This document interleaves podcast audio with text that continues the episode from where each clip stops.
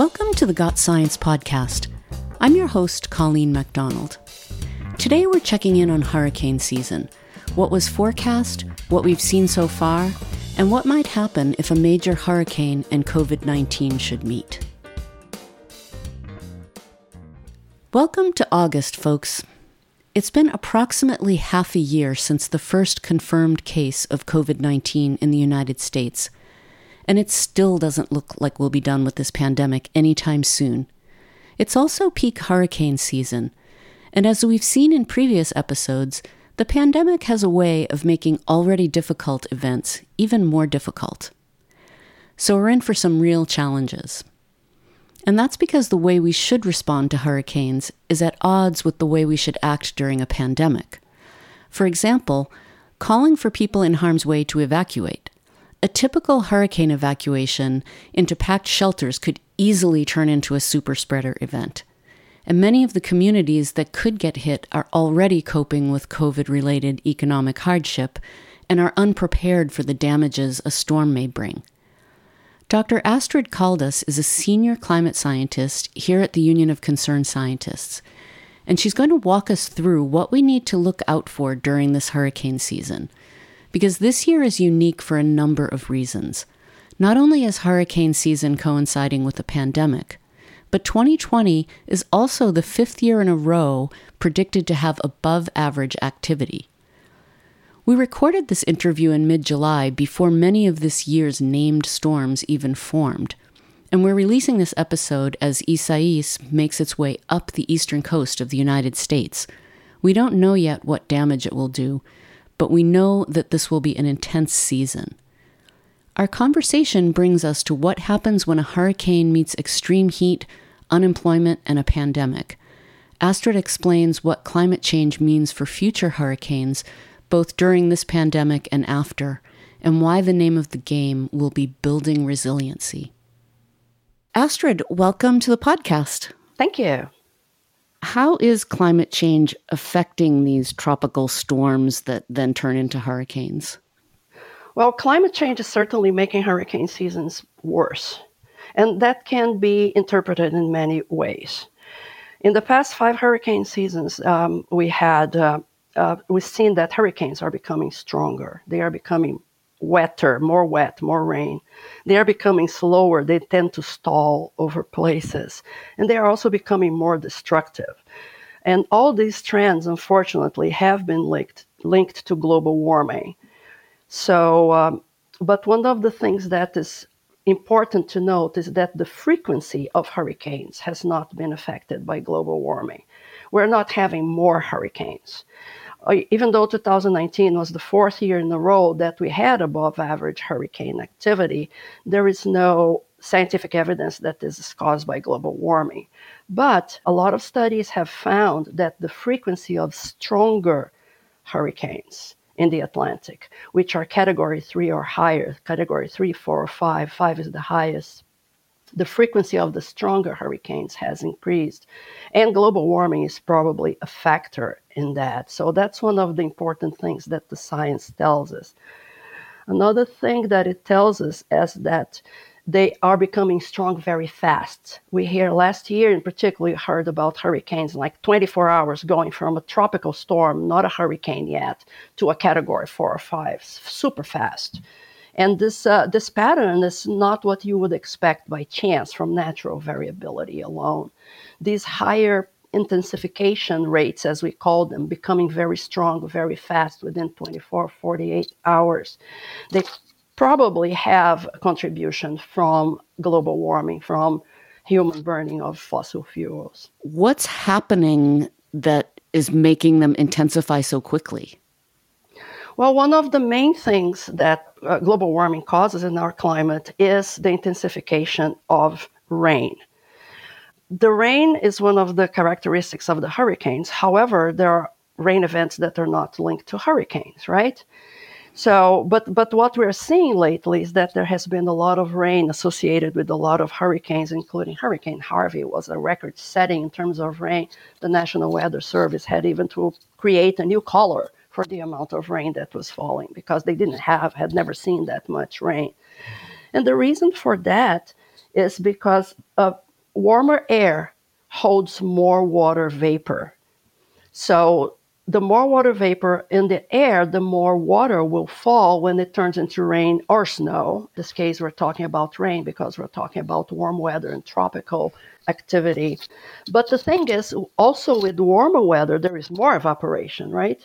And also, there is the, the seas, the oceans are getting warmer because the oceans are absorbing most of the energy from global warming, from the extra greenhouse gases in the atmosphere. So, with a warmer ocean, the sea surface is warmer, and warm sea surfaces are actually the fuel for hurricanes. Hurricanes feed on warm water, surface water, and, and that's what kind of helps them form. And of course, more evaporation with the warmer water, even more rain. So that's one of the uh, one of the reasons that these hurricanes have been so destructive and bring so much more rain. Astrid, you grew up in Brazil, correct? Correct. I'm curious how you got interested in studying climate change. That's a very interesting question. And it's actually very straightforward for me because my path to climate change was I was a professor for almost 25 years. And uh, I taught insect ecology, so population and community ecology of insects. And um, with my field, as a field ecologist, I would go to the field to collect data with the bugs, you know, get the insects information and count them and see their interactions and things like that. And year after year, I planned my experiments. And then all of a sudden, uh, I would had an experiment planned, but the bugs would not be there. They had come out early. Uh, sometimes they came out early, but their food, the plant, had not come out yet. Uh, so there's, I started seeing a disconnect between the system, between the different layers of the natural systems, the plants, the insects that eat them, the predators that eat the, the, the insects, and so forth. And it took me a few years to real of no data, a few years of no results, to realize that it was climate change. And at that point, I decided that uh, I really needed to kind of face my enemy and learn a lot about it so that I could really defeat it. Well, I couldn't defeat it, but I left academia and I got another degree um, and I completely turned from academia to climate change policy and environmental advocacy and that kind of stuff. So that's the story. That's so interesting. so you could you could really see it on the ground happening before I could, your eyes. Yeah, insects are among the first groups of animals that have been shown to respond to global warming, and uh, it's it's very interesting. So, but in butterflies in particular, I worked with butterflies and moths. So the, the butterflies were the first study on climate change was in Europe, showing that some species of butterflies are moving more and more north as the weather, as the climate was getting warmer. So yeah, I could I could totally see it, and I had my first experience of extreme weather event when I had a huge rainstorm that blew very early in the year, and I had experiments that were little little tents on the ground to kind of capture the bugs that were coming from underground. You know, they they they spend the winter buried and then they come out, and all those little tents were carried away by flood and water. They are somewhere in the bottom of the Chesapeake to this day. I, I feel bad for polluting the bay. wow. Yeah. I remember when I was a kid growing up, or maybe I still hear it now, but I, I'm thinking back. You would hear about the 100 year storm or the 500 year storm. And I'm curious about um, where that came from. Is that a real thing? Well, it is a real thing in the way that it was intended to be. However, people kind of took it out of context. So the expression a 100 year storm or a 500 year storm is very misleading because the year in that expression comes from the probability that a storm is going to happen or can happen in any given year. And that probability is based in the past history of climatic events. So, you know, the very strong rainfall that's uh, like seven inches in one hour, two hours, whatever. That's very rare in the past. So, the probability of that type of rainfall occurring in any one year was very low. So, that led to the development of the probability of rainstorms. So, the so called 100 year storm is actually a rainstorm that has a 1% chance or a 1 in a 100 chance of occurring in any given year. So the same is like for the 500 year storm. It has a chance of 1 in 500 of happening in any given year.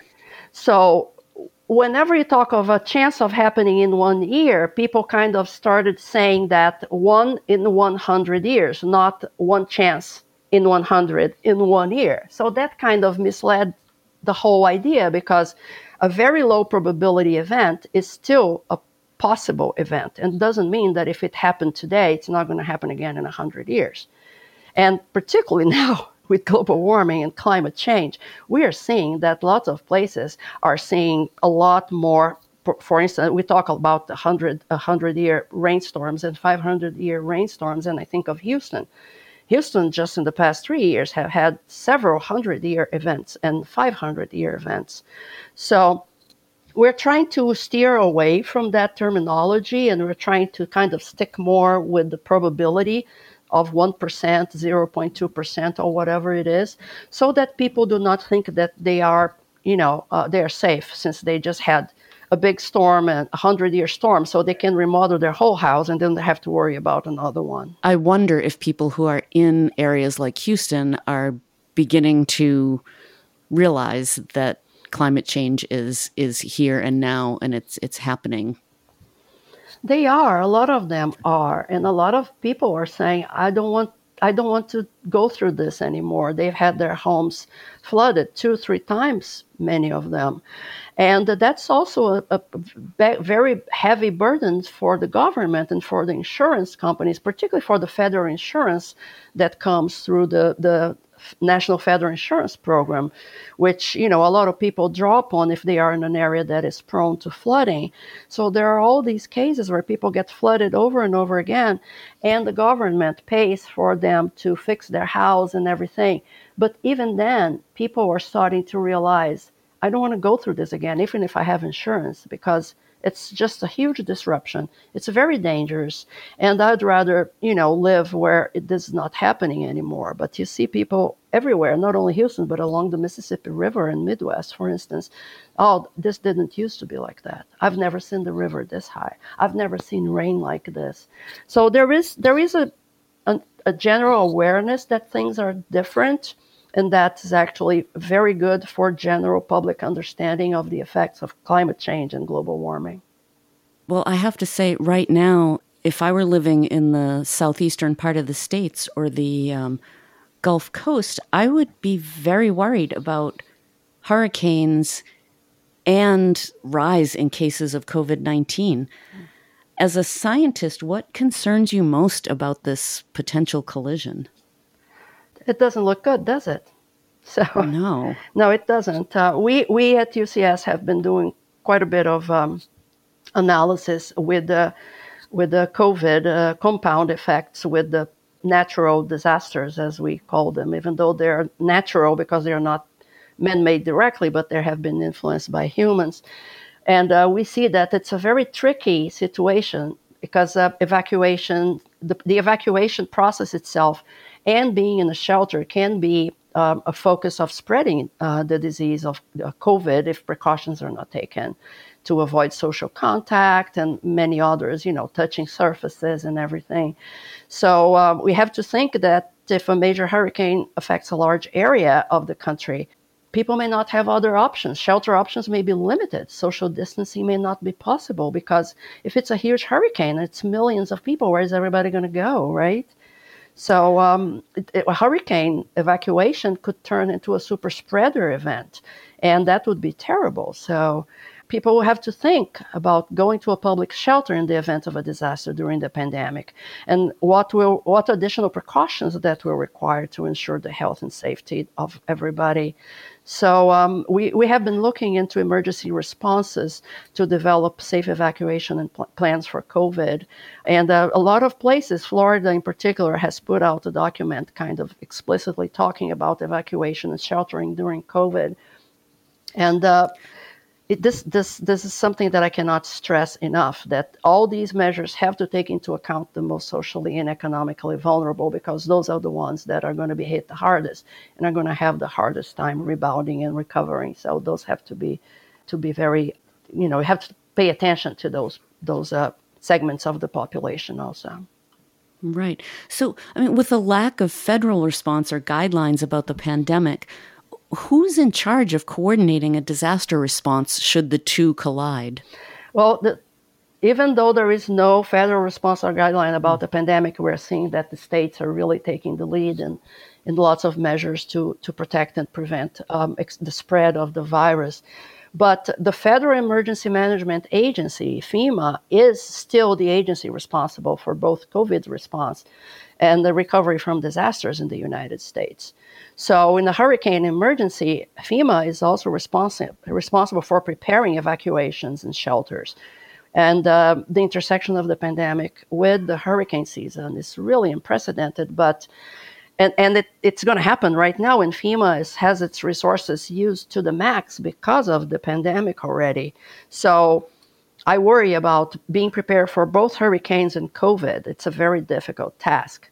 And hurricanes come during the hottest times of the year. So add extreme heat to that equation and you have people who are going to have to escape not only the hurricane but people who may already been trying to escape the heat people who be struggling, particularly people who are low income, people who don't have air conditioning, they can't afford to turn it on. So there is an additional layer of sheltering and protection that is required and that FEMA is going to have to deal with. Man, I'm telling you, I wouldn't want to be in FEMA's uh, shoes right now. And oh, and another another detail that I'd like to say, Colleen, Black and Latino segments of the population have been shown in studies and statistics that uh, to be more affected by COVID. They have also lost their jobs at a higher rate than uh, white people. So if you put heat, hurricanes, unemployment, and it, you know it's like a triple whammy, and you put COVID to top on that, it's a quadruple whammy. So it's it's really a bad a bad scenario that we're talking about, unfortunately. We'll be back in a minute with the second half of our interview. The Got Science podcast is brought to you by the Union of Concerned Scientists. More at gotsciencepodcast.org. You can find us on Apple Podcasts, Stitcher, PRX, SoundCloud, and all the usual podcast outlets.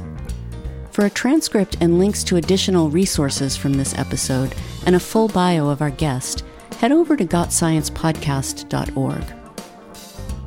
If you like the podcast, you can help us out by leaving a review on Apple Podcasts and share us with your friends, family, coworkers, and on your social networks. And finally, if you're on Twitter, come talk to us at GotScienceUCS. Now let's get back to our interview.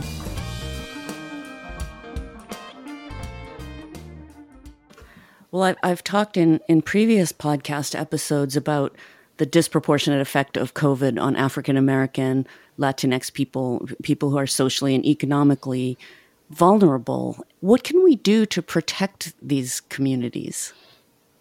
Yeah, we are seeing that this year is really unprecedented, not only with the things that are happening in the public health, climate. We're in the middle of a big heat wave right now here in the south and up to the, the mid Atlantic, and social with all the um, all the protests and everything about racism and Black Lives Matter. So it's it's it's a convergence of of uh, of uh, situations that are, are really making this this year very unique. And uh, but our solutions for an effective response must address all the situations that increase the risks. I think and uh, focus on the health and well-being of people, particularly those that have historically been marginalized and discriminated against. So we need really need policies that provide uh, those underserved communities with the means to really better cope with disasters. So we need to build resilience, as we say it in the you know in the, the adaptation and climate practice. Building resilience means giving people the ability to better resist impact, not just recover from it. It's it's a way of kind of uh, I'm gonna I'm gonna hold on better than I did in the past. And uh, we need policies that will improve living conditions, provide uh, equitable disaster relief, because Unfortunately, studies, more than one, have shown that disaster relief discriminates against certain segments of the population, perpetuating inequity and increasing the gap between wealth and, and poor. So um, we need we need the policies at all levels, federal, state, local, and uh, think ahead, so that we can be prepared when there are these this there is a confluence of problems. You know, there is a, a collision of health, social, economic crisis. So yeah, we need we need to be ready. So Astrid, if I gave you a direct line to Congress or could set you up, you know, with a, a private meeting, what are the solutions that you would advocate for sort of most strongly, like your your top five? We need to do these things immediately. Oh boy. Um, I've given you the power. I've got the power. um, so um, I would say I start with safe and stable public housing or housing that is affordable to all segments of the population. And by safe, I mean not only the structure, but the location right? So that the, the people who are low income and who are uh, minorities are not in the places that are going to be hit worse by the nat- natural disasters. Uh, in terms of, uh, of the heat waves that are increasing um, and that compound the risks not only of the pandemic but of hurricanes and everything else, I would say that we have some uh, mandates for heating. We have a, a basic kind of uh, standard for heating in, in housing. So we need to have air conditioning also to cool uh, people during the, the hotter, um, hotter months. Of course, universal health care, I think that's a very important thing because we are seeing right now that with COVID, a lot of a lot of uh, minorities, Black and Latinos, are being hit the worst because uh, not only do they have to go out to work, because a lot of them work in what is considered essential uh, segments of the economy, but they also do not have regular medical care, so that puts them more at risk. And safe housing again. They live in areas that have a lot of pollution, environmental problems, so all these compounds everything. So protections for workers that are paid by the hour. A lot of these people, if a disaster hits, they don't get money, they don't get paid. So they get their situation even worse because then they cannot evacuate, they cannot protect themselves, they cannot get food, and it's it's it's horrible. So all this brings me to anti-racist practices and and you know some sort of re, uh, regulations, legislations that really look into the most vulnerable and that really stop perpetuating inequities and racism in, in our country, which is a huge, huge problem. You know, it's interesting, Astrid. I was thinking since we've all been working from home, and I'm up here in the Northeast in the Boston area, and it's summertime now, and we're just about to head into a heat wave. And I don't have air conditioning at my house. I have one small room where I, I have a little window air conditioner because mostly I'm going into the office and on hot days it's air conditioned. But it's really made me think people that don't have air conditioning, they're living in Florida. They're living in places where you you can't survive without air conditioning. And with COVID, you, you suddenly have, I mean, maybe people can go to a cooling center, but if you can't be in a space with other people because now you're at risk of getting COVID, it's really challenging for people who don't have resources. Yeah. I mean, it just really brings it brings it. It home. does. You're putting these people in a in a impossible situation, right? To have to make a decision because both decisions are health decisions. Because we know that extreme heat can have a lot of implications on the human body. The thing is, a lot of people who have pre existing conditions also, they cannot afford to be in the heat. So you put all those things together and, and really to make decisions of what what's the worst evil. It's it's not something that we want to put anybody in. It's not a situation that anybody should be in. And we are seeing that with the extreme heat, which is increasing a lot, we did at UCS a, a study called Killer Heat that projected extreme heat days into the future. And the spread of extreme heat days in areas that are not used to seeing even 90 degree days regularly is just unbelievable. And a lot of those places, like you said, don't have air conditioning because they never needed it. So now there's going right. to be the need for air conditioning and there's going to be the demand in our energy supply and power grid. So these things are cascading effects that we we, we can't even we can't even imagine you know uh, all the the extension of everything so let's talk for a minute just about climate solutions because we we need to adapt but we also need to solve the root problem what so, what solutions would you put forward well, the main thing that we need is to kind of stop global warming on its tracks, right? We know that we are not at a, an irreversible point.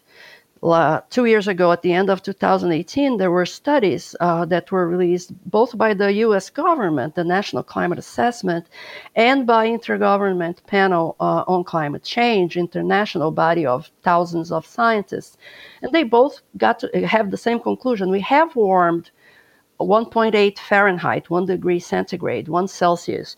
And at this point, we're already seeing a lot of problems like the hurricane intensification, like the extreme rain events, and, and the biodiversity loss, and the coral reefs, and the warming of the ocean.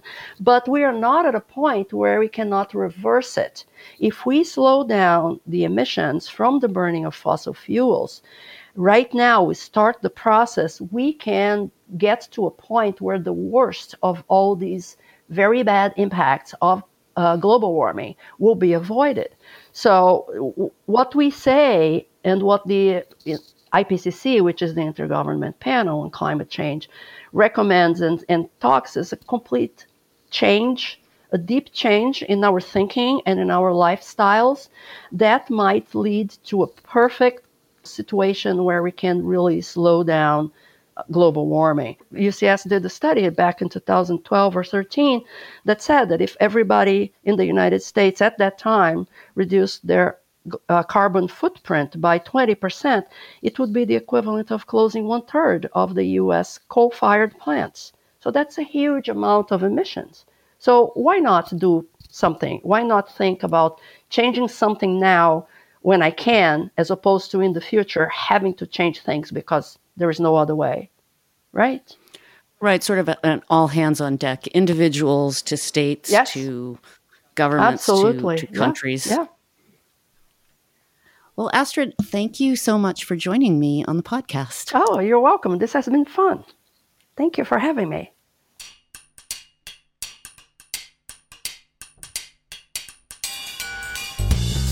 Well, that's it for this episode of the Got Science podcast. Got Science is made possible by the 130,000 members of UCS, and especially our Partners for the Earth, the 12,000 supporters who make monthly contributions to stand up for science. More at ucsusa.org/partners. Special thanks to Dr. Astrid Caldas. Editing by Omari Spears. Additional editing and music by Brian Middleton. Research and writing by Pamela Worth and Jiayu Liang. Our executive producer is Rich Hayes, and I'm your host, Colleen MacDonald. Stay safe and see you next time.